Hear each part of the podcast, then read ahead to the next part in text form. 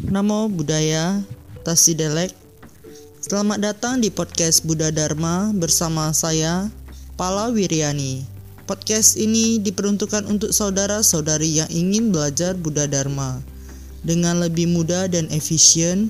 Dan pastinya sumber isi podcast ini berasal dari koleksi buku pribadi saya yang akan saya bacakan setiap harinya.